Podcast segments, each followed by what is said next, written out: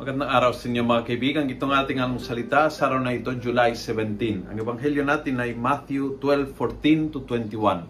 Ako po si Father Luciano Feloni, Paris Priest ng Kristong Hari sa Diocese of Novaliches. Sabi ng ebanghelyo, Then the Pharisees went out and made plans to get rid of Jesus. As Jesus was aware of the plot, he went away from that place. Isa sa pinakamagandang paraan para iwasan ang gulo ay let it be at umalis. Kumbaga, uh, huwag mong patulang ang bawat away. Huwag mong pagbigyan ang bawat tao na naghahanap na awayin ka dahil magiging miserable ang buhay mo. May mga may mga away na hindi mo uurungan. May mga uh, contradictions at may mga pag-uusik sa iyo na hindi mo aatrasan.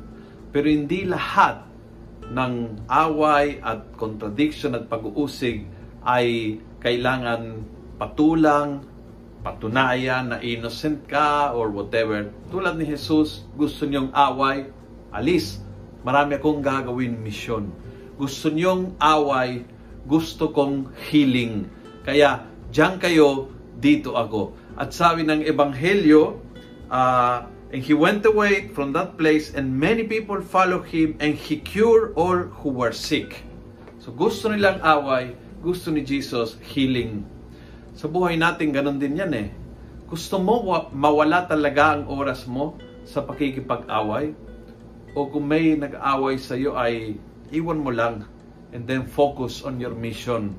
Yun talaga magbibigay sa iyo ng fulfillment at ng tunay na kapayapaan. Kung nagustuhan mo ang video ito, please pass it on. Punuin natin ng good news ang social media. Gawin natin viral araw-araw ang salita ng Diyos. God bless.